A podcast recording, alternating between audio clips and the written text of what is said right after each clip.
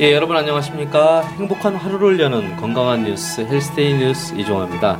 요새 더워도 너무 더운데요. 휴가 계획들은 잘 짜셨나요? 저 역시 가족들과 어디로 다녀올까 고민 중인데요. 더위 자체가 각종 질병을 취약하게 만들 수 있는 만큼 무엇보다 건강한 휴가를 준비하는 것이 매우 중요해 보입니다. 자, 오늘은 그런 의미에서 한여름 더위를 이기는 방법에 대해 알아보도록 하겠습니다. 자, 오늘 이 시간에도 변함없이 고려대학교 안암병원 가정의학과 김양현 교수님과 헬스데이 뉴스 의학 전문 기자 네 분이 함께 하셨습니다. 안녕하세요. 안녕하세요. 자, 여러분들은 휴가 준비를 좀 하고 계신가요? 아니요 지금 뭐 메르스 걱정도 되고 그래서 좀 지켜보고 있는 상황입니다. 네. 보통 지금쯤이면은 보통 식중독 같은 경우라든지 아니면은 뭐 그 휴가 가서 해산물을 잘못 먹고 그런 병이 걸릴 수 있는 확률이 굉장히 높아지는데요. 자, 오늘은 그런 여름철 그 건강 관리 특히 뭐 이제 화상도 입을 수 있고 그런 건강 관리에 대해서 저희가 한번 얘기 나눠보도록 하겠습니다. 자, 여러분들이 준비한 이슈 한번 들어보겠습니다. 먼저 김진욱 기자 얘기해 주세요. 네, 저는 여름철 건강 관리 위해서는 먹는 것을 조심해야 한다는 내용입니다. 냉면이나 콩국수 등의 육수나 콩국은 식중독균이 자라기 충분한 영양분을 가지고 있어서 장시간 상온에서 보관하면 병원성 대장균 등 식중독균이 쉽게 자랄 수 있기 때문인데요. 조리한 후에 위생적으로 신속하게 냉각시키는 것이 무엇보다 중요하다고 합니다. 또 어패류나 육류는 반드시 익혀 먹어야 합니다. 날것의 어패류를 그냥 섭취할 경우 기생충인 아니사키스나 장염 비브리오균에 감염될 수 있는데요. 신선한 것을 구입해 신속하게 냉장 보관하며 절단 및 조리 전에는 표면을 수돗물에 충분히 씻어야 합니다. 또 보관할 때는 4도씨 이하에서 가열은 60도씨 이상에서 해야 식중독균을 예방할 수 있는데요. 육류의 경우도 음식 요소까지 충분히 익혀야 감염을 막을 수 있으며 육류나 어피르 손질에 사용된 도마와 칼 역시 세척과 소독을 통해 균의 침투를 막아야 합니다. 잘 들었습니다. 김정우 기자는 어떤 이슈 준비하셨나요? 네, 저는 여름철일수록 개인 위생을 깨끗하게 해야 한다는 내용입니다. 특히 잘 씻는 사람은 피부 질환에 잘 안 걸린다고 흔히 알고 있지만 제대로 말려주지 않으면 곰팡이균에 감염될 수 있는데요. 더운 날씨와 잦은 비로 곰팡이균에 걸리는 사례가 많이 늘고 있는 만큼 샤워 후 물기를 제대로 말려주는 것이 중요합니다. 물기를 말릴 때에는 수건으로 가볍게 닦아내고 남아있는 물기는 선풍기나 헤어드라이기로 완전히 말리는 것이 좋은데요. 뜨겁다고 느낄 정도의 센 바람은 오히려 피부를 자극할 수 있으므로 따뜻한 정도의 바람으로 말리는 것이 중요합니다. 네, 잘 들었습니다. 손윤 기자는 어떤 이슈 준비하셨나요? 네, 저는 그 휴가 하면은 아무래도 물놀이 아니겠어요? 워터파크.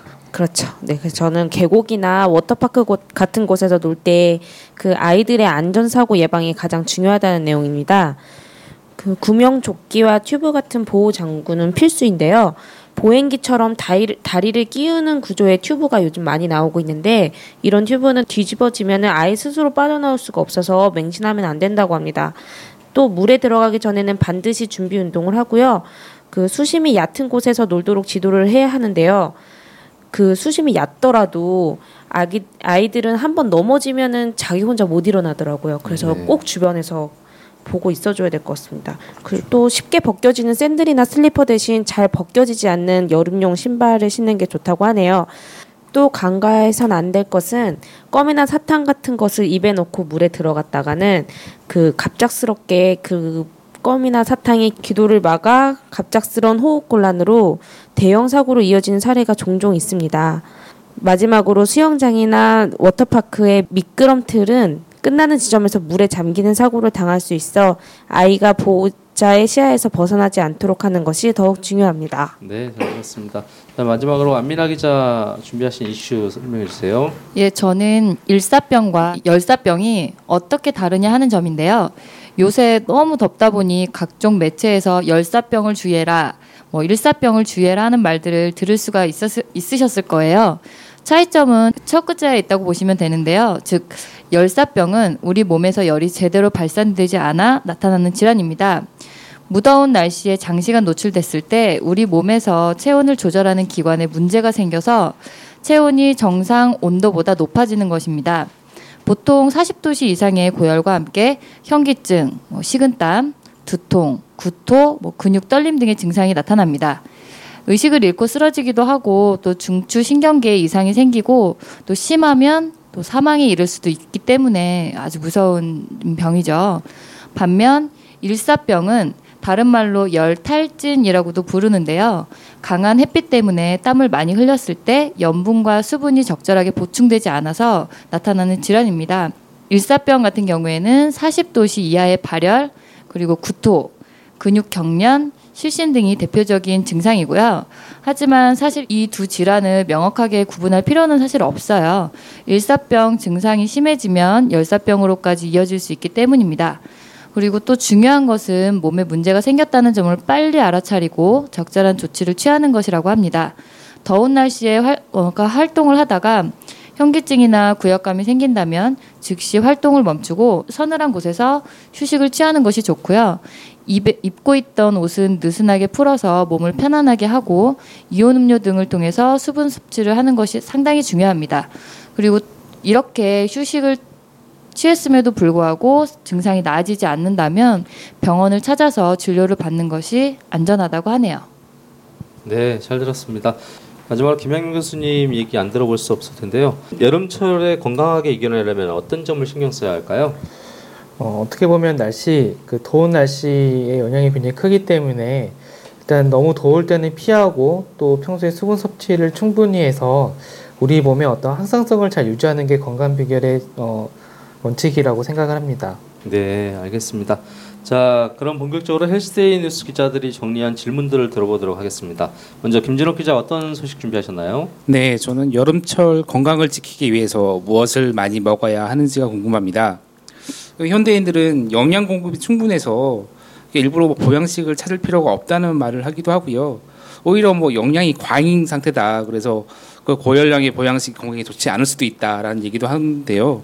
뭐 아니면 반면에는 파나 부추 같은 음식을 많이 먹으면 좋다든지 매실차 같은 것도 좋다고 하던데요. 여름을 이겨내기 위한 좋은 음식이 있으면 소개 부탁드립니다.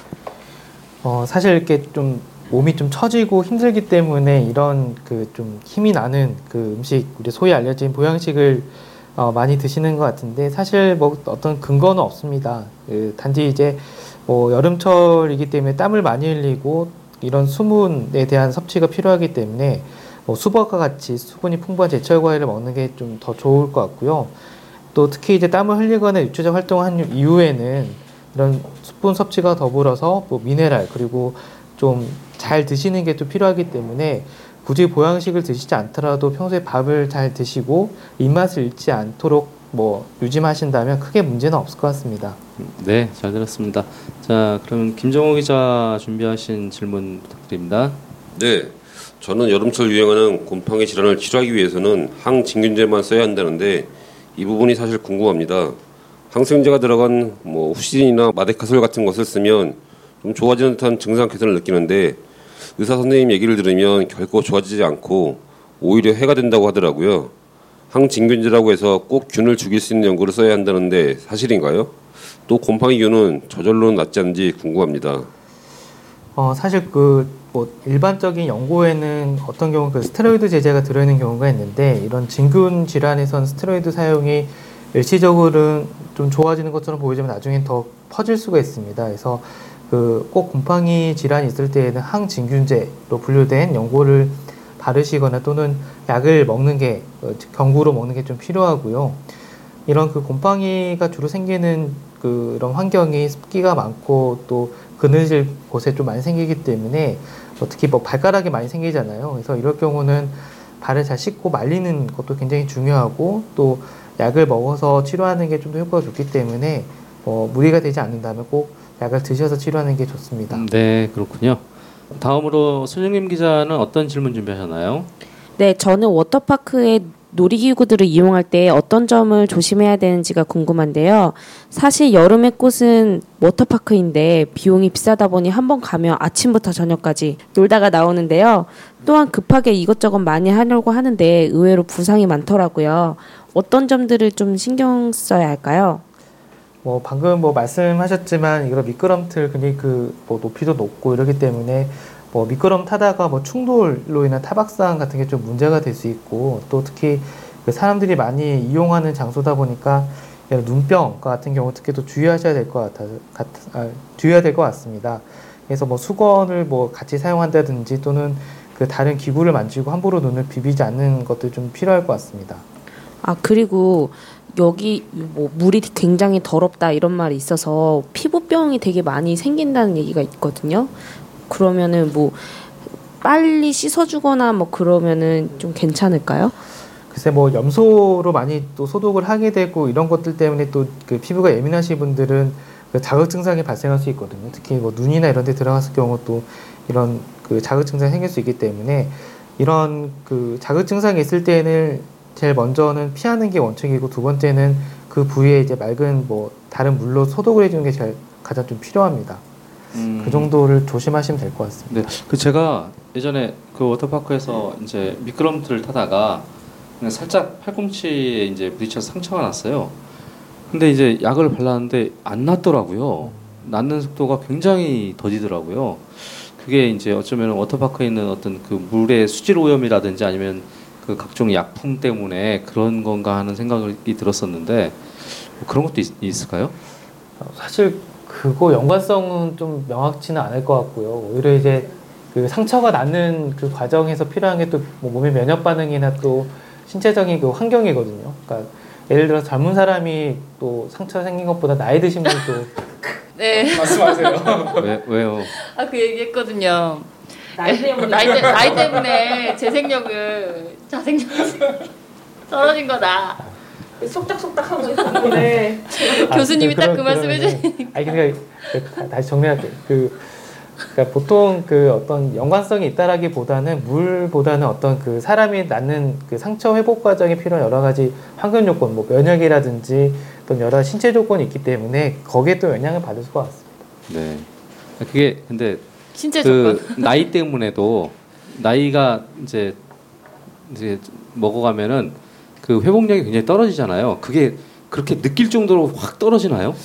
그 그것보다는 이제 그 같은 나이 또래라 하더라도 만성 질환 있는 분들이 좀 더 늦게 낫고요. 네. 또한 가지는 이제 뭐 경험해 보셔서 아시겠지만 뭐 감기도 좀 컨디션 좋으면 빨리 낫는데 막 스트레스 받고 일 많으면 굉장히 오래 가거든요. 그런 거라 생각하시면 될 것 같습니다. 손영임 기자 왜 이렇게 계속 웃어요? 그때 자꾸 웃음이 나네요. 너도 나이 먹는다. 네, 잘 들었습니다. 자, 안민아 기자 준비하신 질문 좀 부탁드릴게요. 네, 뭐 폭염이 쏟아지는데 외출을 할 수밖에 없을 때 그런 주의사항이라든지 하는 것이 좀 궁금한데요. 양산 혹은 모자를 쓰거나 얼음물을 챙기거나 또는 뭐 선글라스를 착용할 수가 있겠는데 또 요즘에는 아이스 용품 중에서도 그 티에 뭐 아이스 용품 이렇게 들어간 또 그런 게 있더라고요. 폭염이 이제 쏟아질 때는 특히 영업사원분들이나 노인분들이 좀 엄청 힘들어하시는 것 같아요. 어쩔 수 없이 외출을 해야 한다면 어떻게 대비를 해야 하고 또 걸을 때 아이스크림이나 음료수를 여러 개씩 먹는 경우가 좀 종종 많이 봤는데요. 이런 것들이 조- 도움이 될 수 있을까요? 어 일단 그 장기간 외출은 피하는 게 좋고 만약에 장기 외출을 해 하셔야 될 때에도 어, 중간중간에 그늘이라든지 좀 시원한 곳에 들어가서 쉬는 게 좋습니다. 그리고 그때마다 수분 섭취를 해줘서 우리가 이제 그 무의식적으로 또 나가는 여러 가지 수분 손실량이 있기 때문에 이런 것들을 보충해 주는 게 좋고요. 근데 아이스크림이나 음료수 같은 경우는 좀 갈증을 더 조장할 수가 있기 때문에 또 한 가지는 그 혈당이나 칼로리 섭취 뭐 다 올라갈 수 있기 때문에 가능하면 생수를 먹는 게 가장 좋을 것 같습니다. 자, 안민아 수고하셨습니다.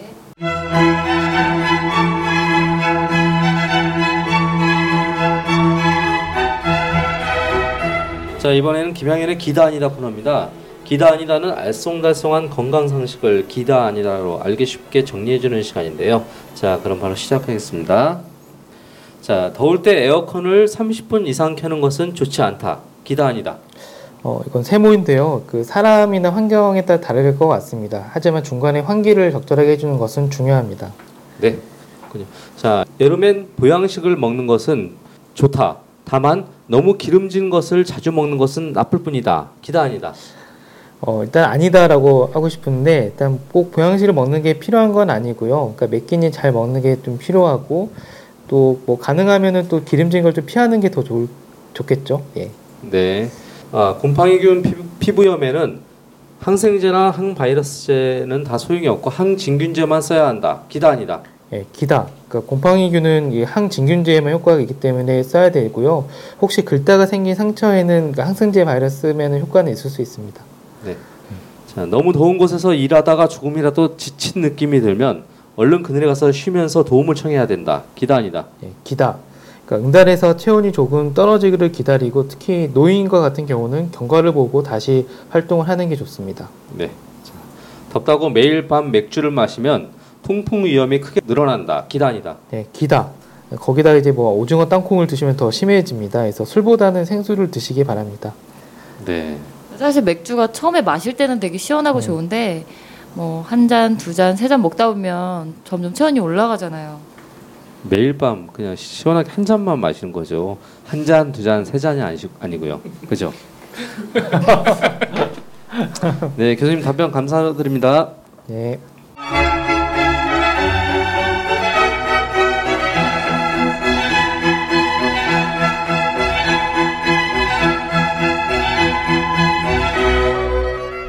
자, 이번엔 마지막으로 청취자들의 상담을 소개해 드리는 시간입니다. 헬스데이 뉴스 상담 게시판에 올라온 내용을 소개해드리고 답변 들어보도록 하겠습니다. 자, 먼저 김진욱 기자 준비하신 상담 소개 부탁드리겠습니다. 네, 제가 준비한 상담은 야유회 갈 때 도시락을 어떻게 해야 하는지에 대한 남성의 사연인데요. 직접 들어보겠습니다. 사 먹으라고 그래요, 그냥. 그렇죠. 사 먹으면 마음 편하죠. 안녕하세요. 저는 포이동에 사는 철우 아빠라고 합니다. 나이는 37살이고요. 주말이면은 가족끼리 서울대공원에 자주 놀러 가고 합니다. 덥지만 그늘도 많고 어, 또 동물들도 좋아하거든요. 그런데 늘 김밥을 싸서 갔는데 여름이라 아무래도 식중독 걱정이 되더라고요. 사실 거기 가서 먹으려고 하면 뭐 별로 맛도 없는 돈가스니 우동이니 이런 것밖에 없는데 오랫동안 상하지 않는 도시락을 싸려면 어떤 재료 위주로 싸야 하는지 궁금합니다. 혹시 햄버거나 치킨 같은 것이 도움이 될까요? 어, 들어보니까 역시나 그 사먹는 게 좀 나을 것 같은데요. 그러니까 그 사람의 손이 들어간 뭐 김밥이나 샐러드 같은 경우는 결국 시간을 지나가면서 세균이 좀 증식할 수 있거든요. 그래서 그런 음식 같은 경우는 가능한 빨리 드시는 게 좋고 또 그 온도를 잘 유지하는 게 좀 필요합니다. 그리고 근데 바깥에서 먹더라도 그 기름에 튀긴 음식을 먹는 거는 건강상 도움이 되지 않습니다. 그래서 가능하면은 뭐 과일 같은 경우 집에 싸서 드시고 바깥에서 드실 때 조금 기름이 적은 음식을 위주로 드신다면 도움이 될 것 같습니다. 네, 어쨌든간 이분은 사서 드시는 게 그냥 현장에서 가장 건강하게 드실 수 있는 방법이죠. 네. 네. 자, 다음 질문 김정호 기자 어떤 사연 준비하셨나요? 네, 제가 준비한 시- 상담은 습진 때문에 고, 고민하는 남성의 사연입니다. 사연 직접 들어보시죠. 안녕하세요. 저는 충남 서산에 사는 형석이 아빠입니다. 매년 사타구니에 습진으로 고생하는데요. 정말 이상한 게 약을 쓰면 괜찮은데 다음에 또 재발합니다. 항진균자가 들었기 때문에 균이 죽는 것 아닌가요? 근데 왜 1년이 지나 여름이 되면 또 부활하는 걸까요? 저에게 곰팡이 균을 만드는 공장이라도 있는 건가요? 어, 보통 진균 감염, 그 곰팡이 감염이 좀 반복되는 경우가 많고 특히 이런 면역과 관련이 있어서 피곤할 때 더 심하게 나타날 수 있습니다. 또 중요한 게 이게 습진인지 과연 진균성 질환인지 구별하는 게 가장 중요하거든요. 그래서 가능하면은 이게 좀 애매하다, 구별이 애매하고 가렵다. 근데 이럴 때에는 의사의 진단을 받고 치료하는 게 좋고 혹시라도 이제 좀 그 몸에도 이렇게 몸이나 머리에도 생기는 경우도 있는데요. 이럴 때는 또 뭐 발가락이라든지 이런 데 다른 곳에 무좀이 있지 않은지 살펴보시는 게또 음. 도움이 될 것 같습니다. 손영림 기자 준비하신 사연 들려주세요. 네, 제가 준비한 사연은 배탈이 자주 나는 아이 때문에 걱정인 주부의 사연입니다. 안녕하세요. 저는 대구에 사는 승혁이 엄마입니다. 저희 아들은 초등학교 3학년인데 요새 설사를 자주 합니다. 근데 배가 별로 아프다고는 안 해요. 아이스크림, 피자 같은 거 아주 좋아하는데요. 설사만 한다고 해도 병원에 가야 하나요? 아프거나 열나는 것 없이 설사만 해서 좀 고민스럽네요. 약국에서는 설사약을 먹이라고 하던데 크게 불편하지 않은데 굳이 지사제까지 먹여야 하나 싶어서요. 어떻게 해야 할지 알려주시면 감사하겠습니다. 어, 만약에 발열이 없을 경우, 열이 나지 않을 경우는 또 그리고 이제 시간이 지나면서 설사 양이나 횟수가 줄어들면 꼭 지사제를 먹을 필요는 없습니다. 다만 이제 설사가 지속되면서 애가 처지거나 또 이럴 때에는 약을 먹고 또 수액을 공급해 주는 게 효과가 되기 때문에 이때에는 꼭 병원에 가시는 게 좋습니다. 네, 잘 들었습니다. 자, 마지막으로 안민아 기자가 준비하신 사연 들어볼까요? 네, 아무래도 뭐 건강에 대한 관심도도 많, 예전보다 더 높아지고 또 등산 같은 거 많이 하시잖아요. 그래서 하루에 2만 보 정도 이제 건, 걷는 분들이 좀 많아지시는 것 같은데요. 이제 이분 같은 경우도 2만 보 이상 돌아다니시는 어머니에 대한 어머니에 대한 걱정이 얽힌 사연입니다. 2만 보요. 야, 대단하시다. 안녕하세요. 저는 서울 신설동에 사는 일석이 엄마입니다. 저희 어머니가 올해 76세인데요. 암 수술도 하셨고 고혈압도 있으신데 피부가 아주 좋으세요. 또 크게 아픈 사람 같아 보이지는 않습니다. 골다공증 약도 드시고 고기는 안 드시고요. 그런데 복지관에서 한글을 배우셨는데 거기가 꽤 멀어요. 차로 가도 20분 정도 걸립니다. 그런데 매일 걸어 다니신 지 몇 년 되셨거든요. 그리고 산에도 자주 가세요. 직업이 걷는 사람인 것처럼요. 그런데 이렇게 더울 때는 좀 걷지 말라고 하는데 알겠다고 하시면서 또 걸어 다니시거든요. 몇 년째 아무 이상 없었다면 올해도 괜찮을까요? 연세가 벌써 76세인데 걱정입니다. 어, 나이가 들면 체온 조절 능력이 조금 떨어질 수 있습니다. 그래서 실제적으로 아까 그뭐 일사병, 열사병 말씀하셨지만 더위가 실제로 있는데도 불구하고 더위를 못 느껴서 바깥쪽에 바깥에서 활동을 하다가 뭐 열사병으로 쓰러지기도 하거든요. 그래서 일단은 이렇게 더울 때에는 가능하면 차를 이동 차를 통해서 이동을 하시고 운동을 해야 된다면 실내에서 걸을 수 있도록 유도하는 게 좋을 것 같습니다. 네, 교수님 설명 잘 들었습니다. 자, 저희가 준비한 시간은 다 됐는데요. 다음 시간에 좀 더 재미있고 유익한 내용으로 찾아뵙도록 하겠습니다. 수고하셨습니다. 수고하셨습니다.